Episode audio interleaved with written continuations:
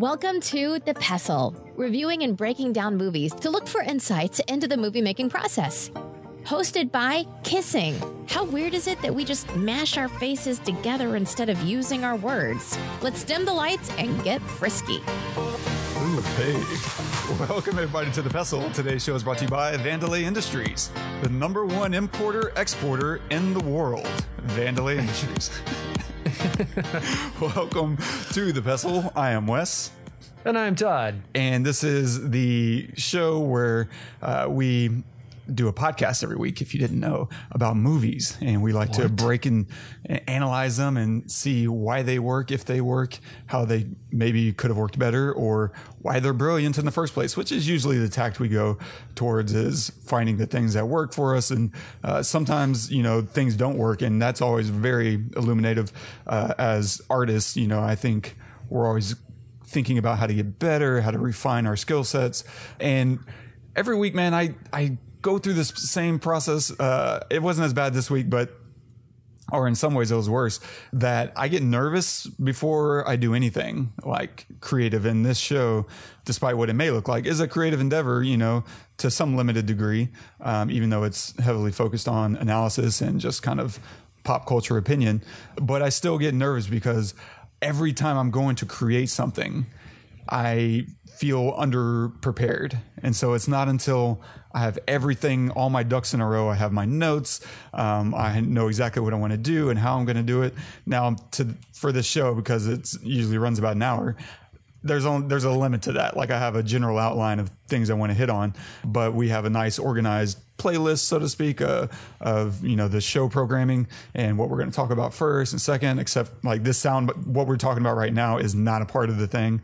Uh, we could easily add it in, I guess, but I never feel if I'm going into a film or if I'm going into a performance, I never feel uh, I feel jittery. I feel nervous until I've gone through it about a thousand times, either in my head or on paper. I have a some kind of way to organize my thoughts, and then I kind of get this sigh of relief, like, okay, I can fully visualize exactly what's about to happen, and I no longer feel like a like a madman um, or a fraud or a fake that's about to you know completely fall on his face in front of everybody. And so I I wonder about you though, in in the sense of you for years ran your own band, and I know what it's like as a filmmaker walking onto a set with my shot list and my script and how I'm going to get everybody on the same page. You were the front man for I don't know, give or take five or ten years, um, and you would go on tours, you would do shows. What was that process? Was there anxiety beforehand? Uh, what was your experience getting ready for shows? Yeah, I was nervous. Still, like even playing guitar around my wife, I get nervous. I'm always nervous. Always. Are you always. kidding? No, not kidding. I just, I don't know why. When I was like really quiet and reserved as a kid, so when I started playing music, everybody was really surprised. It was like, it was very weird um, for them to see me in that position. And it was weird for me too. Um, I think I just did it because it was scary and it just felt good to like be scared. But and I always thought maybe the next show it'll kind of go away or I'll be a little bit more comfortable. And I never have gotten comfortable with it. It's always I mean, I think that after like the first after the first song, you you know if what the night's going to be like, right? You, unless you have, you know, like a thousand screaming fans as the moment you walk out, which I've had that before. You don't really know how the night's going to go until after the response of the opening song. And so it's always you're always nervous that you're just going to get it wrong off the bat, like right at the very beginning, right? It's one thing if you kill it for for half of whatever you're doing, whether it's acting or directing, you're killing it, you're killing it, and then you make a mistake. Well, yeah, but you've been killing it half the time, right? Everybody makes mistakes. It's another thing if you shit the bed the very beginning, you know, and then and that's the time where you're most nervous is at the very beginning. So what does that look like for you? Like if you step on stage and you you drop the ball, what does that practically look like from my perspective and your perspective as an audience member? Well, from from your perspective as an audience member, you might feel a little. The worst thing that it, that you could feel to me is nervous for me, right? Yeah. if it's if it's if it's an entertaining thing if it then that's okay if it's like like there was um uh, the other day i saw it again on on youtube um uh stevie ray vaughan used to be a huge idol of mine he pl- he was playing austin city limits and he breaks a string you've probably seen this um, he breaks a string in the middle of playing, right? And he keeps playing on until there's a break, right? And he's still singing. But as he's singing, he starts taking his guitar off calmly, hands it to the tech. The tech hands him another guitar. And the moment he hands it to him, he pl- uh, Stevie plugs it in and starts playing without the strap on. He's just holding it tight and playing while his tech is putting the, is hooking the strap onto the guitar that's entertaining, right? I'm not nervous for Stevie Ray Vaughan. The guy is just incredible. That's entertainment. Stuff goes wrong, right? So, so a good example would be like at the beginning of a show, my amp blowing, which has happened before. Uh, or uh, a, a cable going bad, which is literally the worst thing that could happen because you have cables everywhere and you don't know which one it is. So you're just unplugging shit left and right. Like, oh, is it a patch cable for, on my pedal board? Is it my cable to the to the board to the amp? Uh, like, what is happening? And you have to figure it out and fly. And luckily, that's happened enough to where I know just straight into the amp, boom, you know. And then, but that stuff goes wrong. And when it goes wrong at the beginning of the night, you're like, oh gosh, okay, I got an uphill battle all the way now, you know? And then I was always nervous about my voice. Like, you know, there's so many rock singers who can just perform and they're just amazing, right? All the time. And I was never like that. I was always like, I cannot drink before a show because the first thing that goes is my voice. I can't. And I learned that the hard way a lot. So I had to be very protective. Like the night before, I had to get some sleep. Like it was very stressful stressful.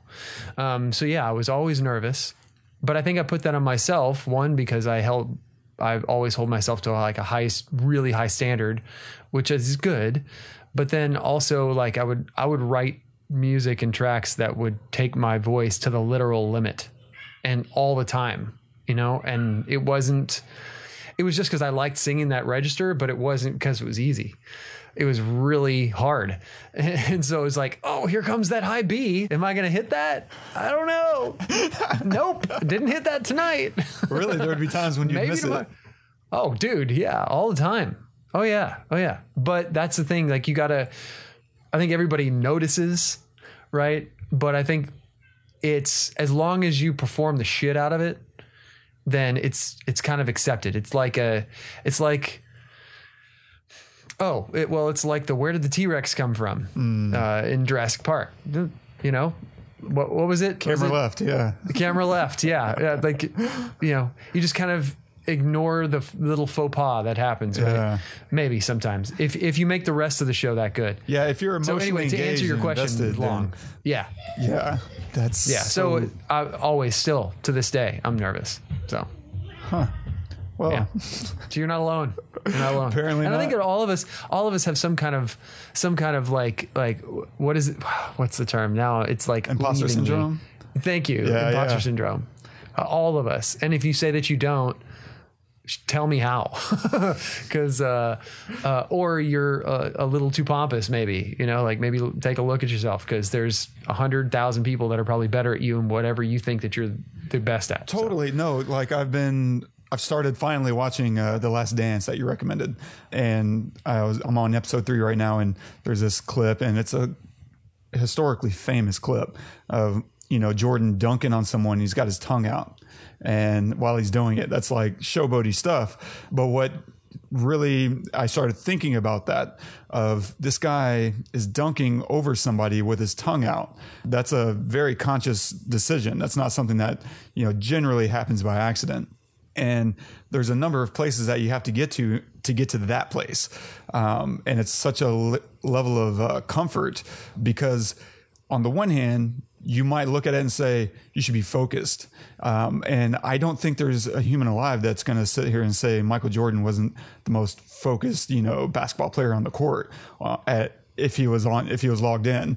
You know, it's it's game time, um, 110 percent. And so if you spend enough time in that space of you know there's this phrase of call where you know as an athlete you might say man did you see that guy in the fourth quarter? He was unconscious.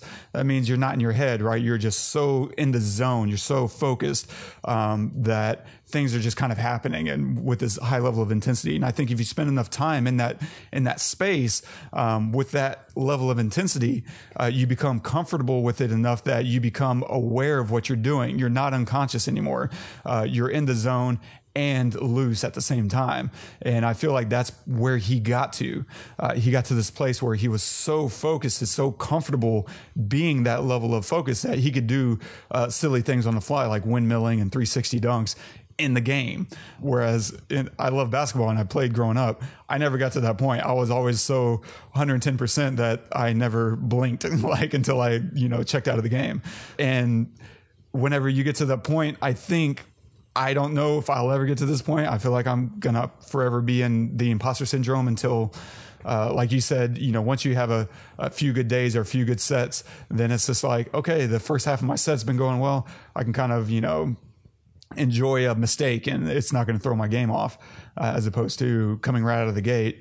That mistake happens and maybe imposter syndrome or anxiety takes over and uh, you have the audience, you know, on their heels in a bad way. Because, like you said, that was such a beautiful point that you made. Uh, you don't want the audience feeling uh, uh, anxiety, anxiety for you. Like you want them to, to you know, feel loose and relaxed. Um, and if they feel tense, yeah. then you, you, no one's going to have a good time. Yeah, because now they're I think they're parenting you.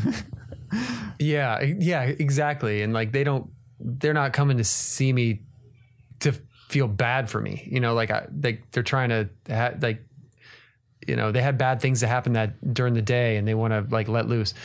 But I think the the biggest thing is the the ability to to embrace your mistakes, meaning like to forget about them quickly, mm. right?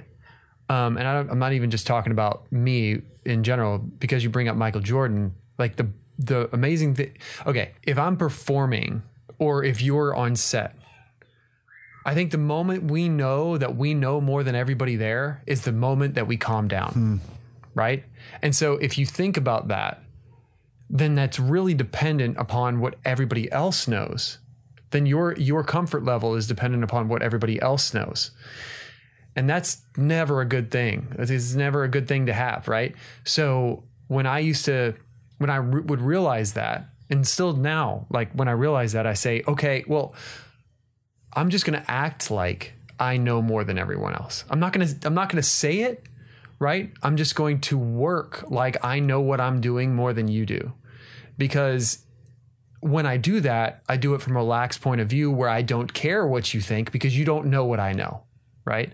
And in a way, that's true. In a way, there's always something that I'm going to know that you're not going to know. It might be right or wrong, whatever. It's not the point, but it helps me calm down in whatever it is I'm doing, whether that's music or film or whatever, totally. or this, you know, like there are a hundred thousand other people more qualified to be on this podcast with you than me. Hundred thousand other people. Ditto. But nobody has my outlook on on things the way that I have mm-hmm. it, right? So I am bringing something to yep. this. Yeah, and, and so so that makes me calm down and I'm chill. You know what I mean? So it's just I would have to remind myself of that when I would think about it. I wouldn't always think about it before a show because my head was just like all over the place, you know. But when I did think about it, it did help me calm down a whole lot and it helped me perform better because it gave me, gave me confidence in myself. And I think that that's probably what Jordan had and has is just like, like, yeah, I might have a bad night, but I'm not, but I'm going to be better tomorrow night. What? so what? You know, like it just doesn't care. Just embraces the fact you're going to have ups and downs. You're going to screw up, whatever. And then, you know, he'd come back and demolish you the next night, you know? Um, and obviously, you have to have some kind of skill to be able to, to, do that, especially a will like he did. But, yeah. um, yeah, good question. Led us down a rabbit hole there. Yeah, awesome. Uh, speaking of We talk about movies on this podcast, yeah, right? speaking of the, the 97 Bulls, what 1997 movie are we going to be doing today? Ooh, segue. Ooh, look at that. Is that why you picked this? Seamless, no, completely not. No. Well, should have been. Happy Uh, yeah, we're going to be covering. Uh, we're going to be talking about Love Jones today, uh, and all the good things that come along with it. Uh, what do you got? So, yeah, we're going to talk about a few things some of the acting and adding subtext through performances, um, story and writing, how a romance creates tension, and why sex scenes are great storytelling tools, um, and other such stuff and things and stuff. And did you notice there was no cinematography on the list? I noticed. I noticed. We're going to get to that though. I'll get to that. oh, nice. Okay. yeah, yeah. so if you haven't seen Love Jones, pause this episode, go watch it. There's gonna be spoilers. We're gonna be talking about all the all the good the good the good little diddlies in it. And if you hear kids in the in the background laughing, it's because they're still awake and it's ten o'clock and we're doing this from home. What are you gonna do? Uh, synopsis of the film Darius, a writer, and Nina, a photographer, discover the complications of turning a casual relationship into something more in 1997 Chicago. Written and directed by Theodore Witcher, uh, cinematography by Ernest Holzman, starring Nia Long as Nina Mosley, Larenz Tate as Darius Lovehall, Isaiah Washington as Savon, Bill Bellamy as Hollywood, Lisa Nicole Carson as Josie, and Bernadette Speakes as Sheila. What? What I work with her? I work with her. Okay. Dara, she isn't my girlfriend or anything. I, I work with her. Hmm. All right. What? Oh man, you know what? When you married. What are you, the fucking moral majority now? No, I'm just saying. I mean, Troy's a good one. Wait, wait, if my memory serves me correctly, you were the one that told me not to get married. In fact, all of y'all told me not to get married. Who? I said Yeah, you. I'm Yes. just saying, who you? I did say that. But I also said the Commodores would get back together. I mean, who knew, man? Look, man, let me tell you something. People grow apart, all right? People change. But see, you wouldn't know anything about that. What you talking No, about? you wouldn't know anything Yes, I about would. that. No, you wouldn't, Darius, because the last relationship you've been in that lasted longer than six months, my brother was, was, um, was never. Are you kidding? Felicia. Ne- Felicia, yes, Felicia. All right, Felicia. So, I maintain. When you get your wife, you advise me on mine. I'm saying it's just it. All y'all running around here jumping and hopping, skipping, diving, falling in love and shit. Falling in love ain't shit. Somebody talk to me, please, about how to stay there. Do I love my wife? Hell yes. Is she here? Hell no. All right, man. All right? As far as I'm concerned, all of y'all can step.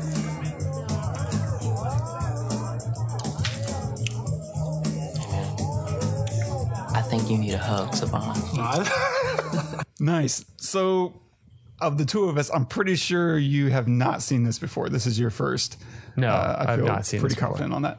Um, Yeah. So I am like very curious because for me, I saw this uh, not when it came out, but a couple years. Like I think I saw it in '99. Um, so it was like two years, a year and a half, two years after it came out, um, before I, you know, came across it.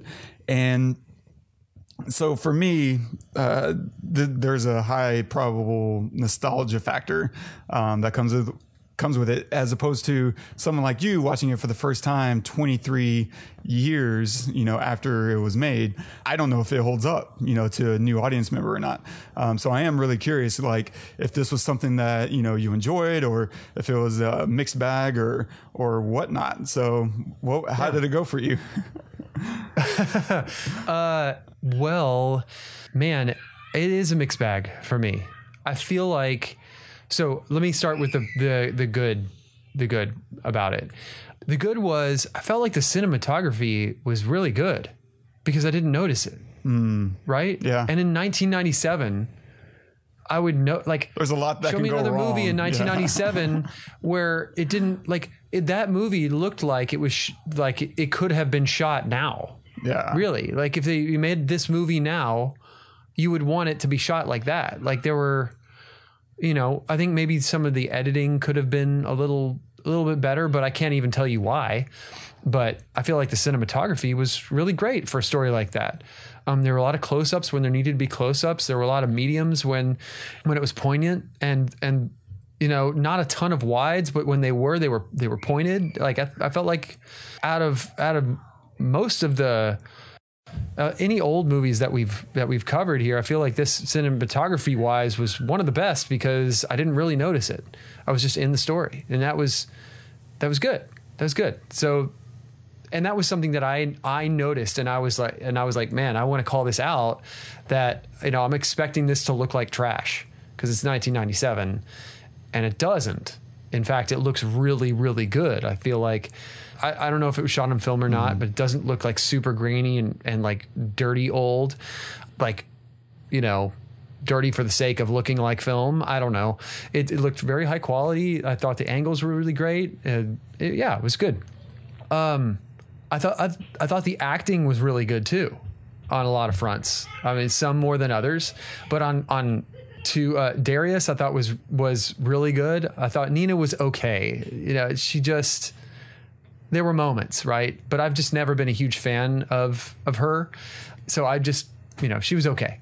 But Darius I thought was really really good. Isaiah Washington was the best part of the movie. He's amazing. Yeah. That clip Yeah. is the best part of the movie.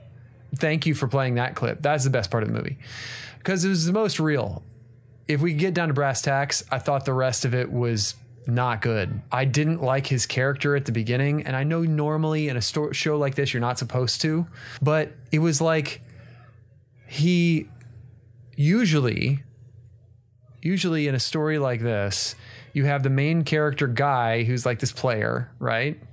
Who then just like I don't know, like learns something and in a in a way where he has to lose something. And I, I guess he kind of does because it takes a year for them to get back together at the end, but not really. He doesn't ever really lose anything for me. And then the pursuing her, the way he pursued her like that was very aggressive, like very aggressive, scary, creepy, aggressive.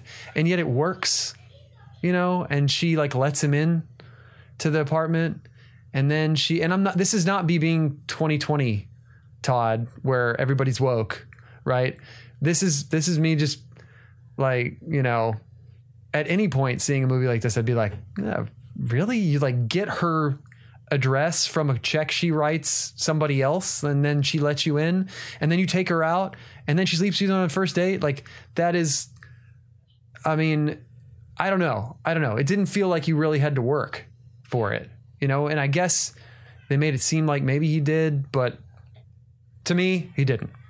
Um, and I could go through a list of, of a bunch of other stuff, but to start there, that I just did not like the story and the way that it played out. And then um, making Isaiah Washington's character just like so small. I felt like I wanted to see more of him. I wanted more of him in there. I wanted him to like actually teach Darius something. He doesn't really like his character is the character that's like the father character he's been married for a long time.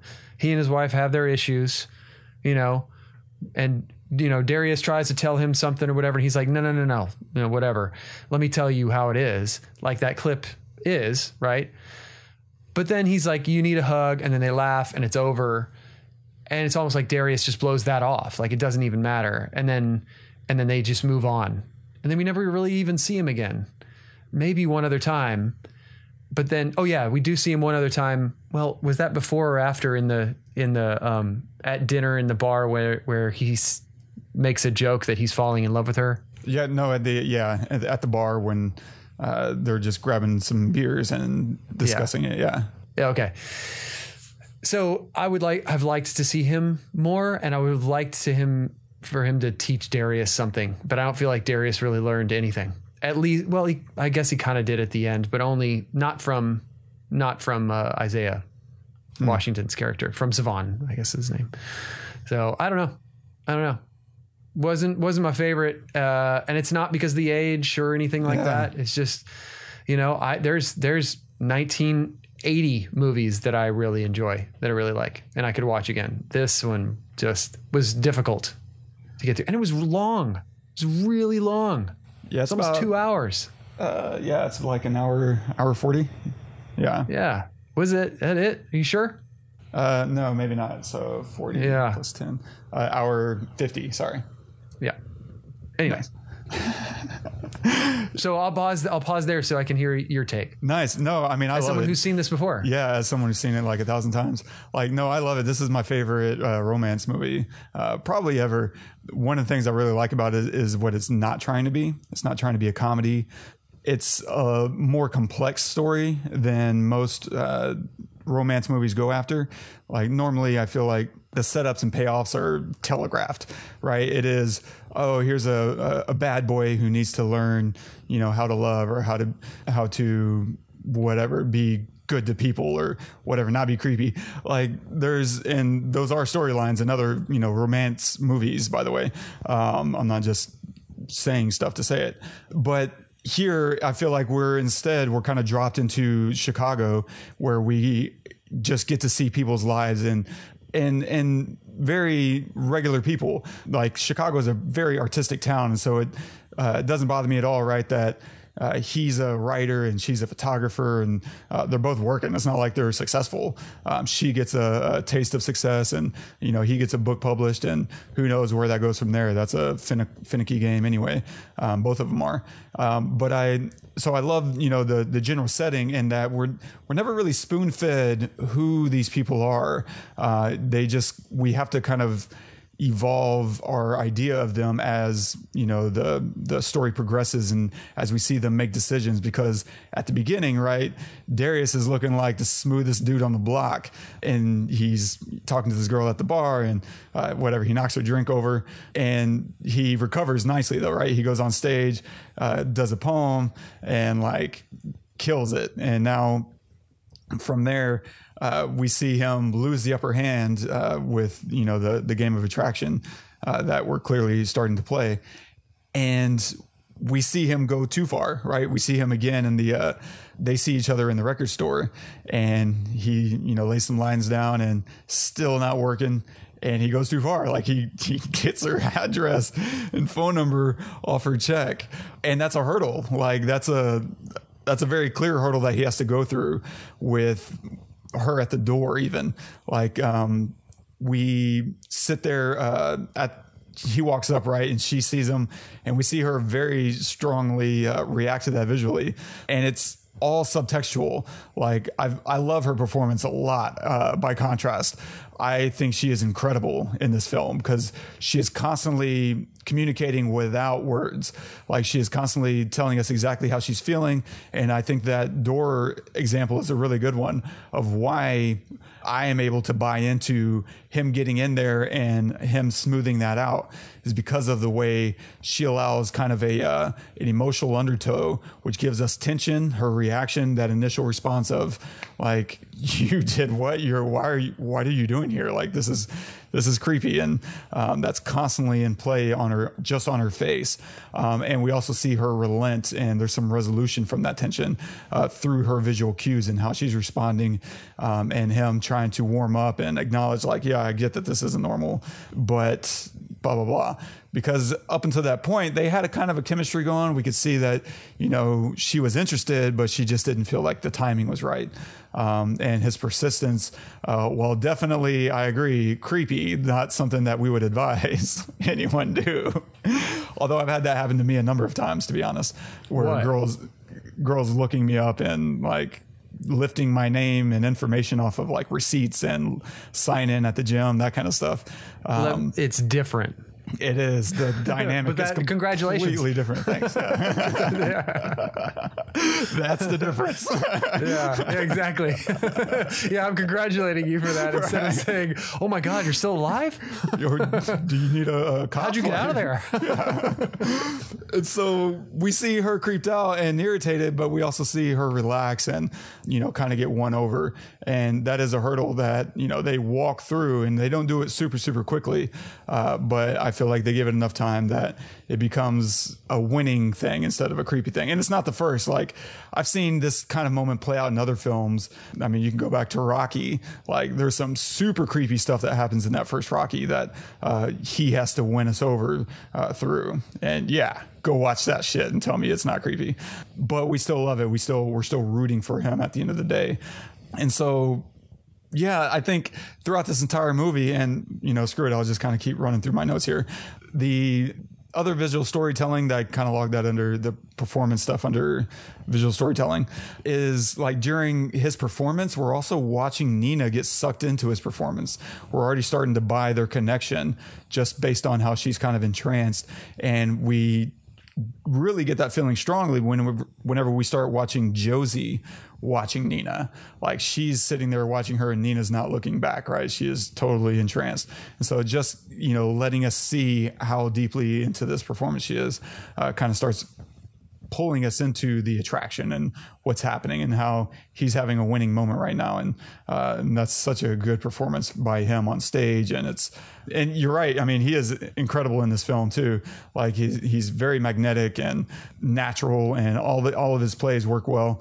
At the end of the day i am a, an isaiah washington fan. Like uh, i think that guy is just so easy to watch. And um, i wish he had you know more roles and better roles and Totally agree. some reasons for that. But What?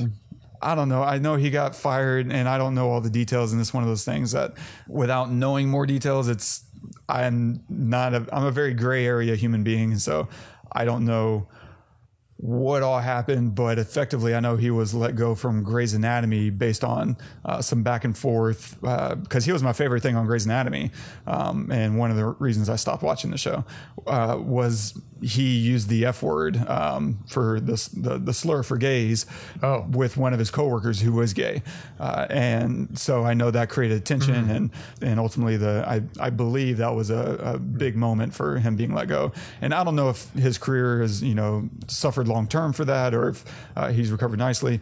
I don't know. I'm always rooting for people to you know get second chances and come back, and so if I ever had the chance to work with Isaiah Washington, you're damn sure I would do it. Anyway, um, moving into like story and writing, the opening thesis is pretty strongly set up, right? We have Nia uh, or Nina who's saying like love is played out, like I'm not doing that shit anymore. You know, she's moving out after going through a really strange, you know, uh, engagement process that gets broken off when it sounds like her fiance just kind of disappeared. She's like, I don't know where this dude is. He just dropped me, which I've seen that kind of stuff happen. I've seen worse happen. I've seen people who are married get ghosted. Yeah. Uh, so that this whole scenario doesn't feel outlandish to me at all from a personal, you know, experience perspective, I guess. And so, and then we see Darius's uh, thesis whenever he talks about romance being gone and how, you know, people in relationships say the romance is gone. He's like, no, what they're really saying is that they've exhausted the possibilities. And so what I like about that opening clip that we played with uh, with Savon and talking to, to Darius saying, fall in love, you know, doing all that, it's not, it's nothing. Like, talk to me about how to stay there. And it's a, it comes back to that question of is it about the possibilities being exhausted or is there another way to look at love is there another way to think about it and i think uh, the the end resolution of that is love is something that you can't live without that's kind of what defines love i think it's not just about the possibilities it's about not being able to be without someone uh, which is why he gets back. I think Savon gets back together with his wife. Uh, that's just someone he can't live without, and she can't live without him.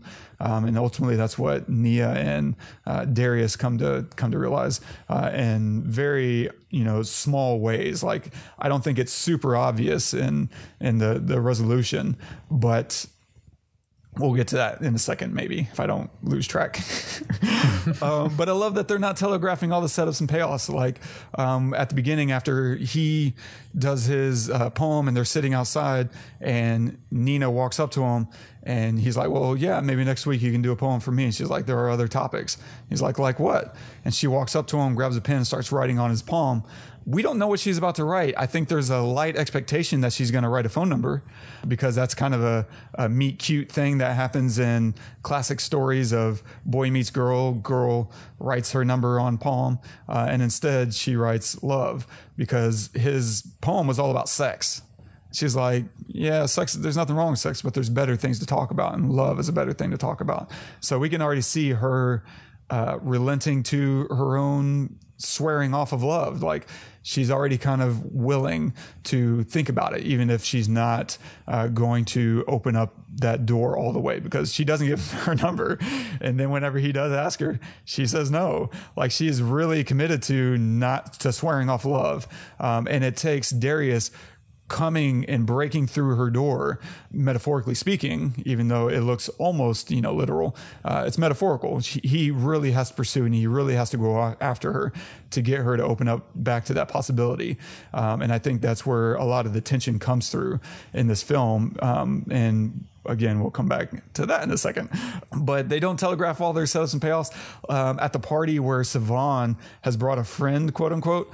A few minutes later, we're seeing him judge uh, Wood for bringing Nina to the party, right? And uh, he gets checked by Sheila when because uh, Wood is like, man, what is wrong with you? And Sheila looks at him like, don't you even? Because you know, 30 seconds ago, Sheila was dressing him down about bringing this girl to a party, um, and so there's this very light payoff to the idea of him going out on a limb, so to speak, and and bringing uh, a girl to a party. Uh, and it's very subtext. I don't know if I'd call it subtextual, but it's layered in there without being obvious.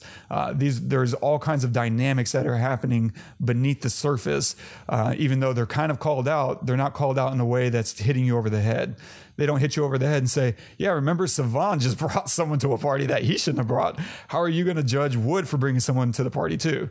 And it's there's layers. There's a lot of a lot of those layers that are happening in this film.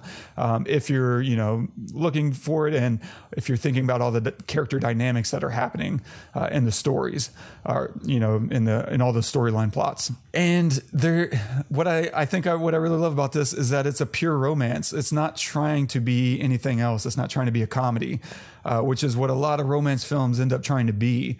Um, even my second favorite romance film is probably Notting Hill. That's trying to be a comedy too. And these films, I think, work best when they stick in the drama category of being a romance because this sits right underneath the genre, drama genre and it lets the characters act out from their complexity instead of for a punchline. Um, and now we have to interpret where their actions are coming from. Um, we never, you know, feel like we're working towards anything else other than just observing characters in their habitat. Uh, like whenever they have their breakup, we're seeing Nina react pretty viscerally and we don't like she's being an asshole uh, and darius doesn't understand why. He's like uh, but he kind of triggers it. He's like leave me alone i'm writing. Um, and she's like whatever. And then he tries to get cute and the rule of repeats kind of starts kicking in here right? He picks up his camera and he's to start taking cute photos of her like she did at his apartment. Take off your clothes. And he's she's not playing that game. It worked with him it's not working with her. Uh, and she, he's like, Don't you trust me? And that setup was set up, you know, several acts before. Um, uh, not several acts, but several, you know, scenes before. And because she was like, Don't you trust me? And now he's using it in the same way, but she's turning that on its head by saying, No, I don't trust you, which kicks off this whole issue of who's calling you in the middle of the night, whose number do you have on your, your wall, blah, blah, blah. And so it's really well uh, staged with being very patient in the setups and payoffs and keeping that in the pure romance category. And so in a romance, the stakes are different because you don't have these comedy bits to kind of rely on to kind of carry you through the film. And instead, it's all about your emotional investment. And if it's not going to work there, then the film just isn't going to work for you. Uh, and for me, it works. Uh, the and generally speaking, uh, a romance needs you know characters to fall in love, and we fall in love with them falling in love together. Like that's where all the the tension comes through is by jeopardizing the relationship. The heartbreak that comes through the film comes through killing the relationship and ultimately you know the the release or the the joy the catharsis comes when they get back together. And that's where most films most romance films end. It ends when they get back together right? They fight through whatever the job separated us or the the dad who didn't like me now likes me again or or you're rebelling against the dad whatever it is. And those all work fine. I'm not saying those are bad you know endings or bad resolutions. Uh, but what i really love about this film is that they they do something that i don't know that i've seen any any other film do, which is they get back together, you know, in the second act. And now we watch them together and then we watch them fall apart. and then the real resolution is that they get back together again and w- they come to discover that you know there's there's something else that's missing and i i just really enjoy that aspect of this film because normally it is very much a, a cute oh they can't be together uh, they're going to work through it uh, you know something happens and they they they they break up and then it's all, all about getting them back together and here instead we get to see an extra layer to that process of them together actually together and why it doesn't work and seeing how that ultimately impacts uh, the decision to get back together I, that's very fun to me. Another rule for for romance films, and this goes, I think, even extends into sitcoms and comedies. You want an attractive couple. Right, these are two really good, and as good as Larenz Tate is a good-looking man, Nia Long to me is like my freaking idol of the '90s. Man, she is gorgeous. Um, and Just so the 90s? well, yeah, fair enough. Like, yeah, Yeah, right. To 2020, like she is killing the Yeah. game. Um, but you want an attractive couple, and it's important that nobody else we meet should be more attractive than they are. It's it's a difficult line to ride, and if they are, and that that doesn't just extend to physicality, uh, it it also means in personality. So if we meet someone else who is uh, at least as attractive as they are, their personality can't be on par. Like they can't be as good of a person. That's a really hard rule to break. And there are films that break it, but it takes a whole different level of uh, stakes and investment and a different attitude. Whereas here, uh, Marvin is a really good looking dude, but he's also a jerk. Like we never like Marvin. Uh, and Wood, right? He's a jackass. He's competing for our love and for Nina's attention, but he's a jackass. And he's also too silly to ever feel any chemistry. And we never really get to know Lisa, which is, you know, who's competing for Darius's affection. And so we never get a chance to fall in love with her. Like, oh, here's this other really attractive woman, but you're never going to get to know her because we can't risk the audience wanting different people to be in love than our two main characters. Uh, that's highly important. And uh, that's normally conveyed in a physical sense, but here uh, they opted more for a personality sense. Let's make sure we don't fall in love with anyone else's personalities and the way that they click together, which is great. And the other problem with the romance is who's the villain? Like, who's going to be our bad guy? And normally that is going to be some kind of father figure uh, or, you know, the best friend or some, there's going to be some dynamic in there that rubs the situation wrong, whether it's class, um, which usually comes down to, you know, economics, or if it's going to be just acceptability. Uh, there's a lot of different dynamics. And here, uh, we don't have any of that. Like, these are equals. They're in Chicago. They're both artists. Uh, and so we're, where does the who's the villain? Who's our bad guy? What's keeping them apart ultimately? Um, and in this case i think it's a number of things. I think it's pride right? Pride prevents vulnerability in human beings. Um, and in this movie i feel like anytime someone is vulnerable they're punished for it. Like nina tells him when her train is leaving right? Um, after they break up and he has this opportunity to set things right he finds out when the train is leaving uh, and he doesn't show and that's the first time whenever she's going to New York, he doesn't even try. He's trying to play it cool, right? That's the game. I think that's the other villain is playing the game. You know, she says, I'll call him tomorrow whenever I don't have to call him tonight. And of course, she waits too long. She sees him with another girl, and that adds a whole different wrinkle in, in the game. And then in the second uh, act, whenever she leaves for good, Josie calls him up on the phone. Is like, "Hey, I just thought you should know she's about to leave for New York, and if you want to do anything about it, here's the train." And he waits and waits, and he's trying to play the game and act like he doesn't care. He waits too long, misses the train, and ultimately it costs him uh, something that he obviously wanted because you see him flying through the train station uh, and it's reckless. Like he's on his bike, weaving in and out of traffic. Like that's a completely reckless, reckless scenario that I think kind of visually communicates his level of desire uh, in a simple and uh, yet effective way and I think that goes back to this is a movie in, in, in 1997. There are things that happen in movies in 97 that we've covered recently that uh, we don't appreciate as much anymore, like running in the rain, that kind of stuff. Like that doesn't play as well in 2020. Uh, but nostalgia points, I'm okay with it. Like again, it comes back to I'm used to this movie.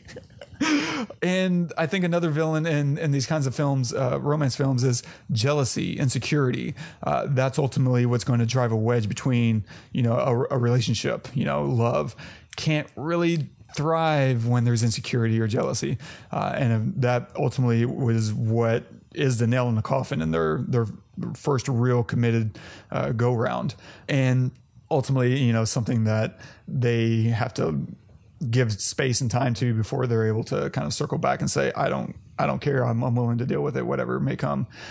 But I, I enjoy some of the, a lot of the conversations uh, in this film specifically. I love that, you know, there's a mixed reaction of honesty because normally they're going to be more honest with their friends but not each other. And even not until you know things boil over. Like they don't want and this is i feel like such a truism in relationships generally speaking that people don't want to communicate until they're already had the last straw break the camel's back. No one wants to communicate ahead of time to get ahead of the situation. And I think that plays out perfectly in this film. Like she doesn't say anything until, you know, she's ready to snap. Um, and he doesn't, uh, ever give a give her an opportunity until you know it's too late.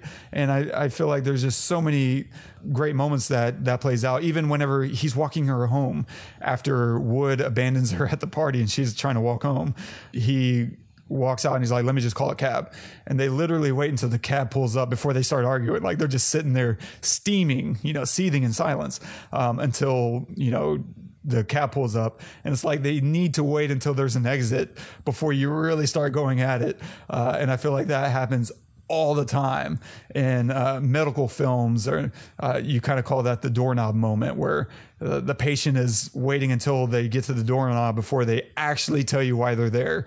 Um, and in this film they wait until uh, it's just a hair too late before they explode and uh, let all the things kind of come to the surface in the worst way possible um, but generally speaking, there's a lot of complex emotions that are happening uh, that I really respect because I think it's easy to kind of telegraph why someone's upset or, you know, have these kind of easy moments. But here, there's a very human moment when she sees him. She's in the bookstore. She looks out the window and sees him walking down the street with some other girl. And it, I love that she is so upset and she's heartbroken because she literally just left New York after having been with her ex. And she has the audacity to be upset with him. And she knows this but that's human nature. Uh, it's much more complex than just saying, yeah, logically speaking, yeah, I was just with someone, but I told you about him. And so I had a right to be with him because I was upfront and honest about it. You had no right to be with her because you were never upfront and honest with me. And she's not able to really get over it until they have that, that explosion right then and there. And e- eventually, you know, they're able to, you know, later on, not very long after that, kind of uh, make amends and say, yeah, okay, it's fine now. Like, I think we just all need these cathartic moments uh, whenever you've been having this, you know, battle in your head uh, with whoever you know you're dating or uh, friendship, whatever it is. You kind of need to have those moments of, I just need to air it, and then I can get over it and I can move beyond it. Uh, and I feel like that's all kind of in there. It's laid in there without ever feeling telegraphed in. I don't know, untrue. I always feel like the moments in here are very honest. Um, even if the writing isn't and the dialogue isn't necessarily like perfect, the actors do such a great job with delivering it that it feels honest and it feels uh, it plays really well right off the uh, off off their performance. With the rule of repeats, I I mentioned the other one. The other one that I really loved in this uh, was very subtle. Again, uh, Darius does a poem at the beginning of the film about sex, and she approaches him outside and she suggests a poem about love, and that's where it ends. Like he gets no progress after his, you know, poem. That gets him nowhere.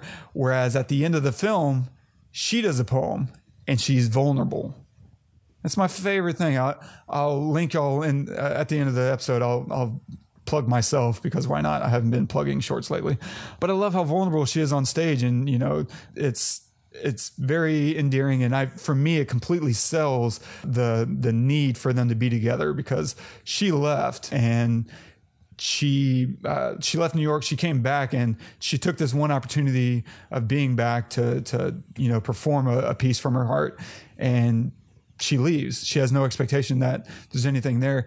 And the inverse of what happened at the beginning happens where he approaches her now outside after her performance and she gets exactly what she wants. Uh, there was vulnerability with her discussion about love. There's no real vulnerability in your discussion about sex. It's too superficial. And what she's wanting is something uh, much more profound, uh, which is love. And I, yeah, I that completely wins me over. Even though I will say in this, you know, I was I was uh, surprised that I don't know if you noticed it or not, um, but the one thing being a filmmaker now, watching this, you know, 20 years after the fact, that breaks my heart about this about the ending is they're in the rain and it's ADR. It's voice. It's dubbed. Uh, Oh, it, I noticed. yeah. Yeah. And not very well. either. No, yeah, it's not. It doesn't work. I think if you don't know about it, you're fine. Um, you're so emotionally caught up, but it's, it, yeah, I don't know how you don't know about it. I mean, maybe the same people that don't recognize the motion setting on their new HD TVs that they buy don't notice, but those people, you you got to get your eyes checked. Yeah. It sucks And because yours. it's such a great moment and it's hard for me to get sucked into that moment because of the ADR. And it's one of those things where it's hard, man. It's raining. Like I understand the need for, you know, having this dramatic moment take place outside in the rain. And there's a there's a sense of cleansing. Rain is very uh, emblematic of a cleansing and a, a renewal and life affirmation that's happening, taking place with the relationship. Um, and so I understand the need for it, but it's really incredibly difficult to capture good audio with that. And I'm probably the kind of person that if I ADR'd, uh, which stands for automated dialogue replacement, it's also called looping.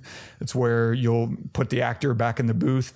They'll hear themselves and they'll try to retime their performance in sync, capturing clean audio with the original recorded audio so that you get the same performance and which it never works. Like I'm sure there's really great ADR out there and it's great because I don't know it's there. But generally one of the things, just a tip for anybody who has to do this, stop doing it where you're putting your actor right back up on the microphone. It's not natural. You don't freaking do that. You don't shoot the scene that way. Don't fucking do your ADR that way. Record Don't the go ADR into a vocal booth at all. do it. Go outside, outside. on a and get the same Rainy kind day. of mic. Yep. well, maybe not on the rainy day, but uh, at, at a minimum, get the same mic. Give them a set of headphones. You can loop the dialogue on a laptop and have that portable, and then take them outside. Get the same mic, put it the same distance from them, and now you're getting clean audio that sounds sonically correct to the scene that you recorded it in and under the circumstances. Uh, because whenever you're recording a scene and you're up on the mic like this, it's going to sound fake. It's not going to sound right. And that just drives me nuts. And it's not, this movie isn't the worst offender. I've seen tons of A-list and uh, nominated films that do this crap. And it drives me nuts. I don't know why you do it. I think it's because uh, there's probably you know, just easier to to drop into a sound session and and just knock it out. But stop it. Yeah, but when you're spending millions of dollars, take an extra day. Do it right. yes, absolutely. Yeah. And so anyway, I also love the uh, going into the nudity, the sex scene. I Yeah, I sure love. you Touche. Um, Touche. What I what I love about it is I don't think people understand that it's not just gratuitous. It cements our connection with their connection, with their romance. It's creating emotional investment and makes us care about them being together. We're buying into their chemistry and into their destiny um, or their need to be together. Despite whoever else comes into the picture, we will never see anybody else together the way we're going to see them together. And if you do, that's a whole different kit and caboodle. Like you have a different, you know, ball of spaghetti that you have to untangle. And so it's not just there for, you know, oh, sex sells, which it does. That's, I'm not saying that's a bad marketing tactic.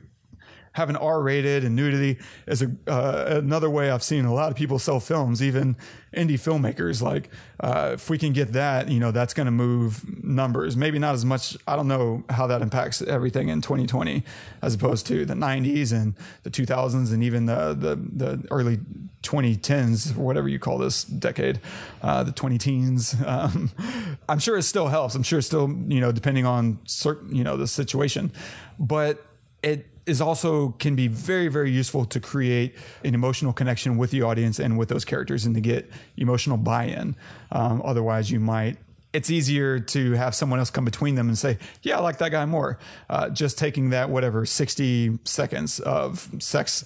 Uh, and what's funny is shooting that, and I'm sure people have heard this by now. Uh, it's not as glamorous as you think in a number of ways. I remember hearing an interview where Nia Long and Larenz Tate were talking, and uh, Larenz Tate was like, yeah, she was drunk. She was like, I was not drunk, but she had drinks. Like she had some drinks before she went on set. Uh, because as a woman, like you're nude on set, even though you're supposed to close the set down, where ideally the only people on set are absolute bare necessity. You have your sound man, you have your camera operator, and hopefully anybody beyond that is absolutely crucial. Maybe a focus puller and maybe the director even the director might step out of the scene and uh, watch from the monitor, depending on the scene and what the choreography is, blah, blah, blah. But on top of that, what, what I found really hilarious is that Nia Long apparently had a one nipple contract. like in her in her contract, there was a, a, clause saying that they could only show one nipple at a, at a time on screen in the edit.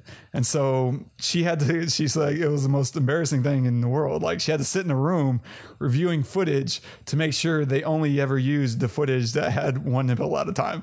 Um, and it's hilarious uh, and completely unromantic after the fact for sure, and probably in the middle of the scene.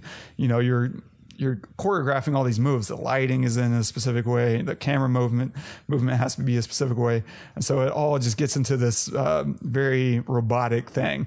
And I've done kind of romantic scenes before, and I get the gist. Like I haven't had to do a sex scene, but I've done sexier scenes, and it's it's unromantic. There's nothing like particularly sexy about it. it you're just trying to do I look good on camera? Do I look silly or do I look stupid? Um, and hopefully you have people on set that will help you with that and be honest because once it's shot it's shot. You can't do anything else. Um, so it takes people that you that feel comfortable telling you hey do this instead of that. You're going to look better on camera.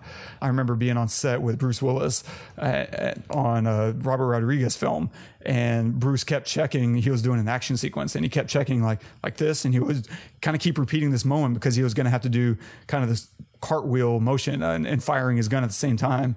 And he wouldn't be doing the actual cartwheel, but he, in the edit, he knew this is going to set up the the shot of the stunt man doing this, you know, stunt stunt move, and so he kept checking with uh, uh, Rodriguez, Robert Rodriguez, saying like this, does this work? Like this, my movement, like, and so it takes a lot of trust and it takes a lot of honesty to understand what you're trying to accomplish, and having people there that will give you the feedback that you need, so that you know we're all on the same team here. yeah. Anyway, so that's my general overview, I guess. I mean, I really do love this movie. It it still works for me. There's movies that I've watched after, you know, ten years. Now I watch this probably every one or two years, uh, pretty consistently, uh, and so maybe it's just never had the time to go stale for me. and I love the music. I love that there's jazz and yeah. there's uh, yeah. Dionne Farris. Uh, Hopeless is a great track this made me fall in love with Duke Duke Ellington all over again. I grew up playing jazz band, and so I, I knew Duke Ellington. I, you know, before it didn't introduce me, but uh, it made me fall in love with it all over again. It's just great, great Charlie soundtrack. Parker. Charlie Parker, my God, uh, such great music and. Uh, it frustrates me. I debated reaching out to uh, the writer director Theodore Witcher to to get on the podcast. I wasn't sure what your reaction was going to be, and I didn't want to pull him into a uh, uh, mm-hmm. uh, an explosive yeah. situation. I thought it was well directed. Yeah, no, it's it's a well made film for sure. Uh, yeah. And but the story isn't for everybody, and that's fine. Like again, yeah. this is a twenty some odd year old movie, and things that played as well in the moment back then probably don't play as well today, and that's okay. Yeah, but, I would I would I would imagine that he probably has critiques, probably has more critiques of his of this film uh, twenty years later than you do right now. that might be true. Know? Yeah. Yeah. yeah. I mean, yeah. I, my, my biggest critique of the entire thing was I don't, I, I just w- did not relate at all in any way, shape, or form with Darius. Not, not at all. Not from the very beginning, not in the middle, not in the end.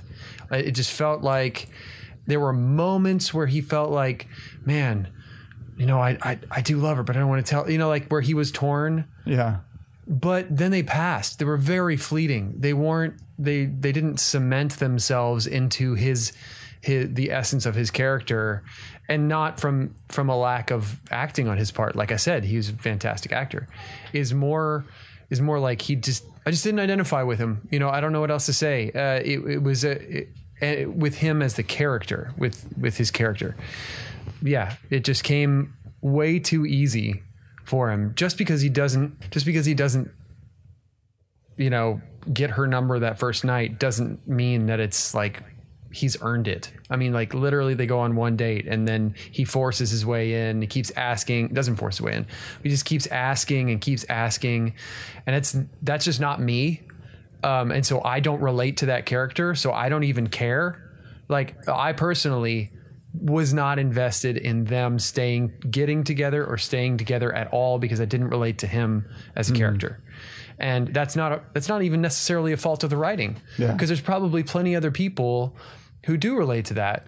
I mean, maybe you're one of them and not that you would do that, that's not what I'm saying, but you can relate to that. And I just couldn't find the ability to do that. And so because of that, it just never set up their relationship on any kind of plane for me as a viewer that that I was invested in. So when they were apart, I was like, okay, something's going to happen. What's going to happen? And I was more interested in what was going to happen while they were apart than what was happening while they were together. Hmm.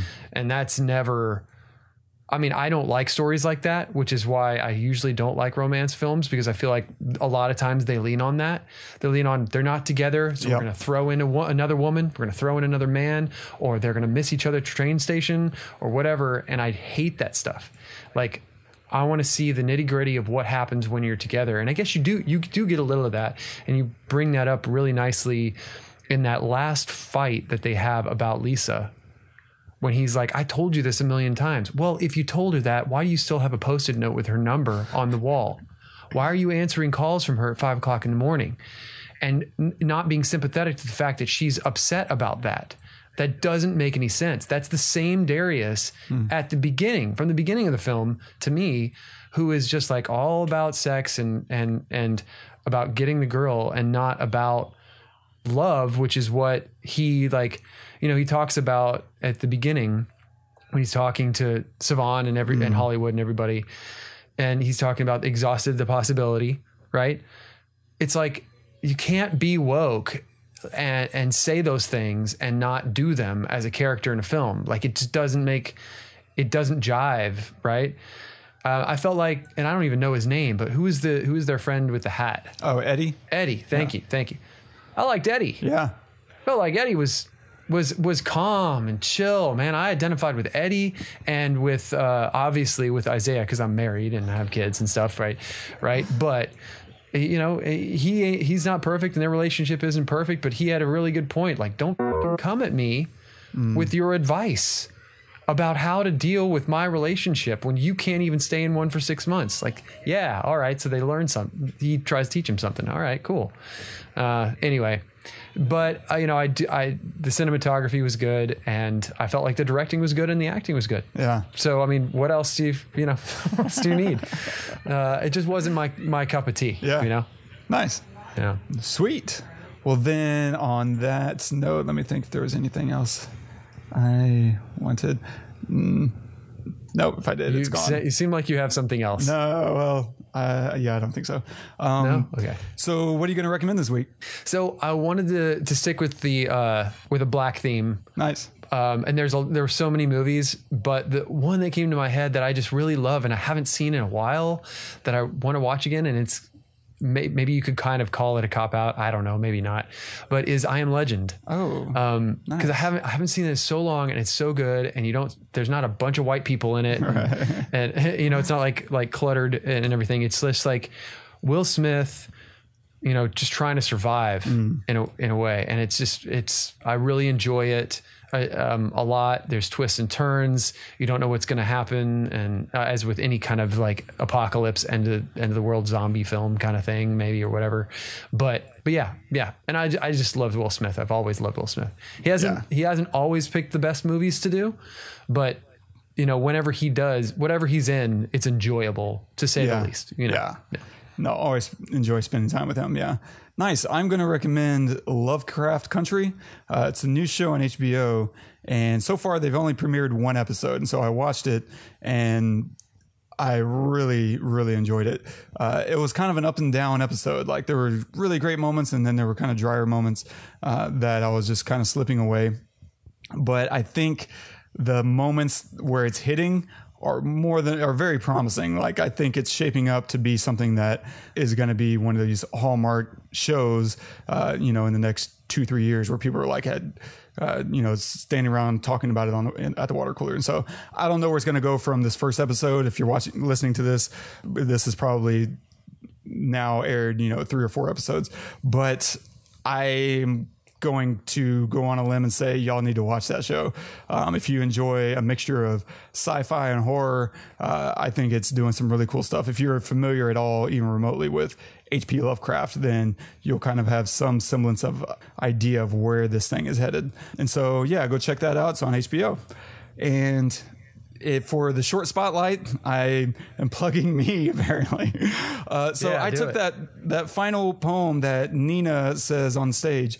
I, I took that audio and I kind of made a, a video around it where I had this client video that I shot that was about some camera straps actually. And I, I shot that and I overshot it so that I could make some, something else with the footage because I was having so much fun with my model, Audrey. Um, and she's just so great to, to shoot. And so I shot some extra footage that I thought came out beautiful. Um, and so I kind of recut the, the the client video into my own little art video um, and added some music. And so yeah I'll, I'll post that. It doesn't really have a title. Um, I guess uh, I am remembering is the is the title of it. And so check that out in the show notes. And stay tuned. Next week we are going to take on Michael Mann's Miami Vice again that's the Michael Mann version the movie not the the TV show I'm sorry there's zero chance I'm going to sit through the TV show but you can check out uh, Miami Vice. It's probably streaming. I forgot to look it up. Um, but shout out, this was requested by uh, our buddy on YouTube, Hawaiian Prestige Cars. like, I don't know if I'm giving a user shout out or a, a, a business some like free advertising, but but Pross, man, I hope you're still listening to the show, and I'll make sure I'll tag you in our conversation uh, so that you can come Fantastic. come and check out that episode. And don't forget to subscribe, drop us a review on iTunes, uh, and leave us know if there's something you want us to talk about, or if you want to drop in to Love Jones and tell Todd why he got it wrong, why he's the worst, uh, or Yeah, or go for it. or by contrast, why I'm the best. like you can, you're, you are free to do either one of those and only one of those. Either or, both at the same time. and you can check that out at thepesselpodcast.com slash lovejones. And if you're Theodore Witcher, I, I'm, I'm debating if I'm going to tag him on this and hope that he doesn't listen. I, that would embarrass me more than anything. Uh, him coming back and saying, dude, you're. Why? Because I don't know. He's like That- someone why, I look I up don't to. like his film? Well, what's no, no, no. Uh, I think just because I'm analyzing it, and he's gonna Huh. like say, no, you're you're see, you got dude. imposter syndrome. imposter at syndrome, 100. bro. But what Dude, what yeah. bothers me most about Theodore Witcher is that he never got another opportunity to write and direct. And I'll link to an article about that. Oh. Um, because for 1997, coming out with this, and it's had an enduring appeal. Like the black community, you know, generally, I don't know anyone who doesn't love love Jones, but this is such a great film, and there's so few amazing uh, black romance films of this caliber. Agreed. You know that it, it's really upsetting that he never got a, another film. And uh, I'll link an article that was written, I want to say last year, where they actually discuss that. Um, and he he weighs in. But I promise, if I ever had you know uh, a million dollars to throw at a project, I, he's going to be my very first phone call. Like, hey man, if you got any scripts that you're dying to do, I would freaking love to to bankroll you. Uh, not that I'll ever have that kind of money, but you know, eh, we'll see. Maybe one Come day. on, man. Uh, Don't talk yourself out of well, it. uh, fair enough. You never know. Um, but yeah, so that's that's kind of the worst thing that came out of this film is uh, the lack of more Yeah. uh, work from from such an incredible writer director. yeah, it's terrible. Yeah, it's terrible. And so yeah, if any of y'all want to comment, you can do that at thepesselpodcast.com slash Love Jones. And our quote of the day is from Bernard George Bernard Shaw. There are two tragedies in life. One is to lose your heart's desire. The other is to gain it. Why'd you pick that? I feel like that kind of sums up uh, Darius's issue in a nutshell. Like it's it's easy to want something, and you know that's it sucks to not have it, and then you finally get it, you, and you no longer really want it. You take it for granted. Uh, there was this thing my brother said to me a long time ago, where he said, uh, "Familiarity breeds contempt." And I chewed on that. I've been chewing on that for the last 20 years. Um, and it's so true. Like, uh, we idolize things that we don't know.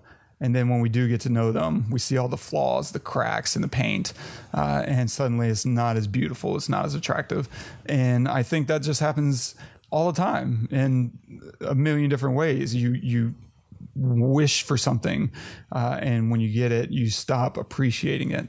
Uh, and so the things that you end up appreciating the most are often the things you had to work hardest for. And if it, easy come, easy go. And so, yeah, I just love that idea of it's that in a nutshell. Like Darius wanted something, he got it, and he treated it like uh, uh less than the way he actually valued it. Um, and that came down to a number of things pride, ego, uh, and just uh, insecurity on it. You know, of if you're insecure, you can't be vulnerable. And so it's not just you know a matter of pride, um, because I feel like I one of the my favorite lessons I ever heard was pride is just the lid on the trash can of insecurity. Like underneath all that pride is the the the fear, the anxiety of being vulnerable and of being laid bare, uh, and underneath that, of course, is the insecurity that you're going to find out you're not good enough, that you're not lovable, um, and I feel like that's buried deep in, and I don't I don't think this film touches on that. But I, if I were to psychoanalyze Darius, I would say that's ultimately where his issue was stemming from, and maybe it was. Maybe he had to write his book before he finally felt, uh, you know the ability to be vulnerable because I feel like that was his vulnerability was writing his book for her.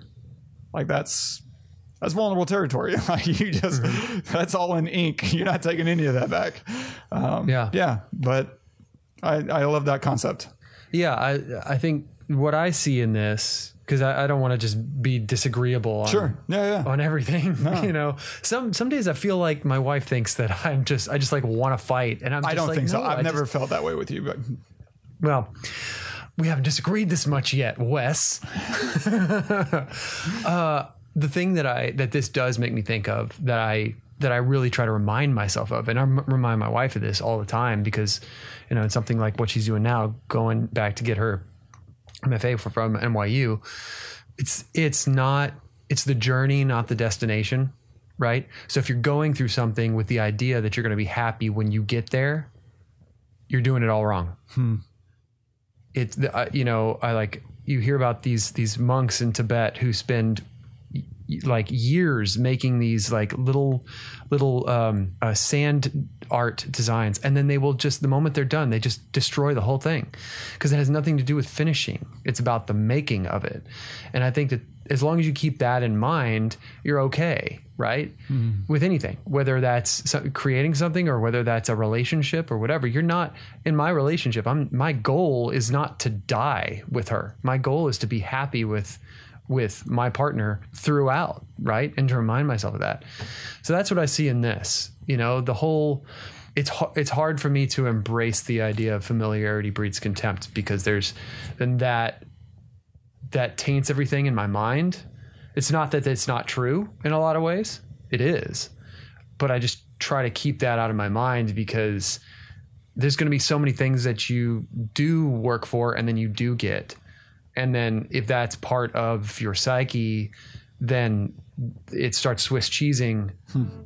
Everything that, that you get, right? You feel like you're creating a self fulfilling prophecy at that point. To- yes, totally, totally. So while that is true, I try to, and it, and I think that that you know what I think that that is true in a lot of cases where you're not actually getting what it is that you really want, right? Because what you real if you if you were really getting what you really wanted, there would be no holes. There would be no no like contempt. There would be peace, right? So I think you just have to really analyze what it is you're really, what your goal really is, or what your want really is. Because then if you get that, then that gives you peace, right?